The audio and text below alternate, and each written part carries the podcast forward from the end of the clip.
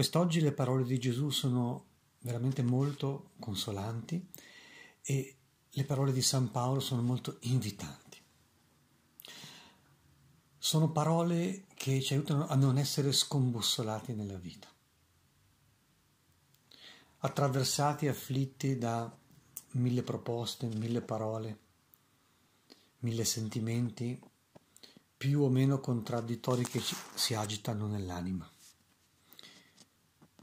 ci lasciano inquieti e irrisolti. Il punto è riconoscere la centralità di Gesù nella nostra vita.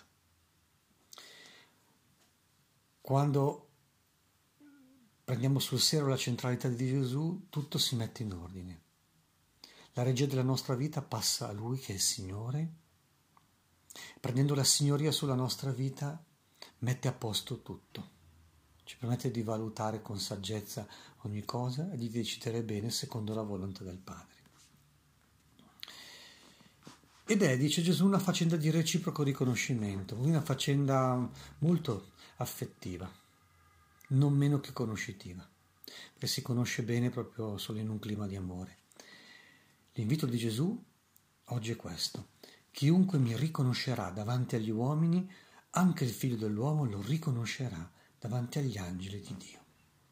È qualcosa che vale da oggi e resterà per sempre. In fondo eh, rappresenta anche il desiderio più bello che abbiamo mh, mm, nelle relazioni con Lui e anche tra di noi, sentirsi riconosciuti, poter riconoscere. E la cosa è proprio grandemente reciproca, cioè quando noi riconosciamo che Gesù è il Signore, poi succede che Lui ci fa vedere la nostra grandezza, pur essendo noi molto piccoli e miseri, Lui ci innalza ci rassicura sulla nostra grandezza. Voi pensate come il Padre ci guarda. Ci ama così tanto che ha messo in gioco per la nostra salvezza niente meno che suo figlio. E come lo ha messo in gioco? Esponendolo addirittura alla sua morte in croce perché potesse portare su di sé i nostri peccati e noi non arrivassimo alla condanna. Davvero c'è un reciproco riconoscimento. Quando diciamo che il Signore è grande, Lui ci fa diventare grandi a suo cospetto. Tanto che il Salmo di oggi, il Salmo 8 dice, ma che cosa è l'uomo perché te ne ricordi, il figlio dell'uomo perché te ne curi. Il cielo, le lune, le stelle sono immensamente grandi, l'uomo è così piccolo, eppure tu lo hai desiderato puoi portato, innalzato alla gloria del tuo figlio. E da questo mh, invito al reciproco riconoscimento prendono risalto le meravigliose parole di San Paolo che in pochi anni di vita cristiana, agli inizi del cristianesimo, grazie all'azione dello Spirito, a questo accecamento alle cose del mondo e questo ritrovare luce dinanzi a Gesù che prima perseguitava, capisce davvero un pochino tutto e scrive a suo nome per noi, per schiere di cristiani, per tutti gli uomini, lunghi secoli. E dice, ecco, Dio, il Padre del Signore nostro Gesù Cristo, vi dia uno spirito di sapienza e di rivelazione per una più profonda conoscenza di Lui. Ecco, il punto è conoscere Lui. Quando si conosce Gesù, conosciamo anche noi stessi e, e la nostra vita in questo mondo non rimane un enigma insolubile. E poi l'invito continua, alla forma proprio di un'esortazione, di una benedizione. Possa egli davvero illuminare gli occhi della vostra mente. Vedete che quel reciproco riconoscimento è qualcosa di affettivo, ma che diventa anche conoscitivo. Possa egli davvero illuminare gli occhi della vostra mente per farvi comprendere a quale speranza vi è chiamati, quindi una conoscenza non fine a se stessa, una conoscenza indirizzata alla nostra riuscita quale tesoro di gloria, no? di splendore. È il riconoscimento che dicevamo prima, se noi riconosciamo lo splendore di Gesù, lui ci illumina col suo stesso splendore e rende splendidi anche noi. Quale tesoro di gloria racchiude la sua eredità fra i santi, è qualcosa che siamo destinati a ereditare e fin d'ora ne abbiamo la caparra di questa gloria nella vita di grazia.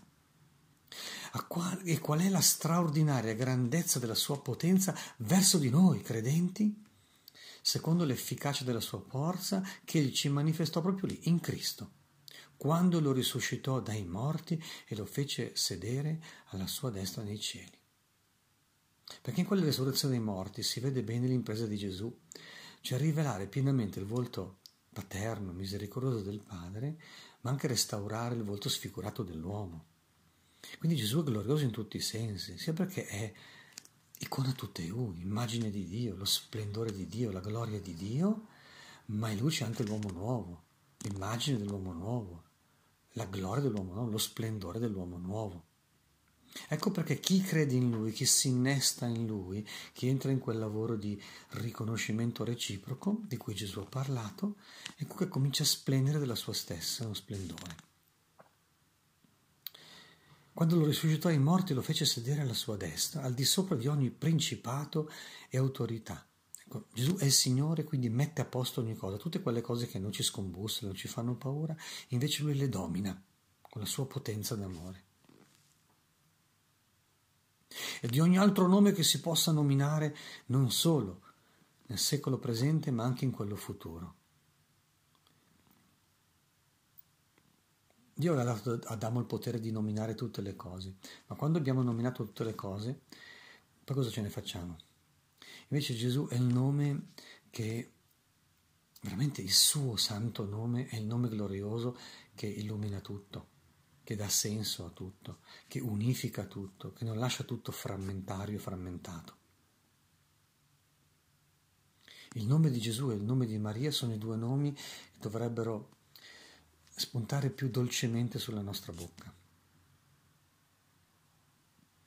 Tutto infatti ha sottomesso ai suoi piedi, lo ha costituito su tutte le cose a capo della Chiesa, la quale è il suo corpo. Vedete, quel lavoro di riconoscimento, qualcosa che ci unisce veramente la pienezza di colui che si realizza interamente in tutte le cose.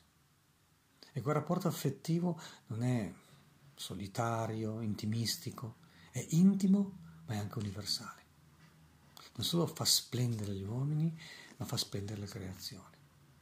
Ci attira alla sua gloria e alla sua risurrezione e prospetta alla fine dei tempi la costruzione di cieli nuovi e terra nuova, ma tutto avverrà in lui sia benedetto il santo nome di Gesù, sia benedetto anche il santo nome di Maria, Vergine Madre di Dio e Madre nostra, che ha detto il più splendido sì, è diventata la donna più gloriosa, icona vivente che è la promessa che Gesù ci ha fatto e è proprio vera.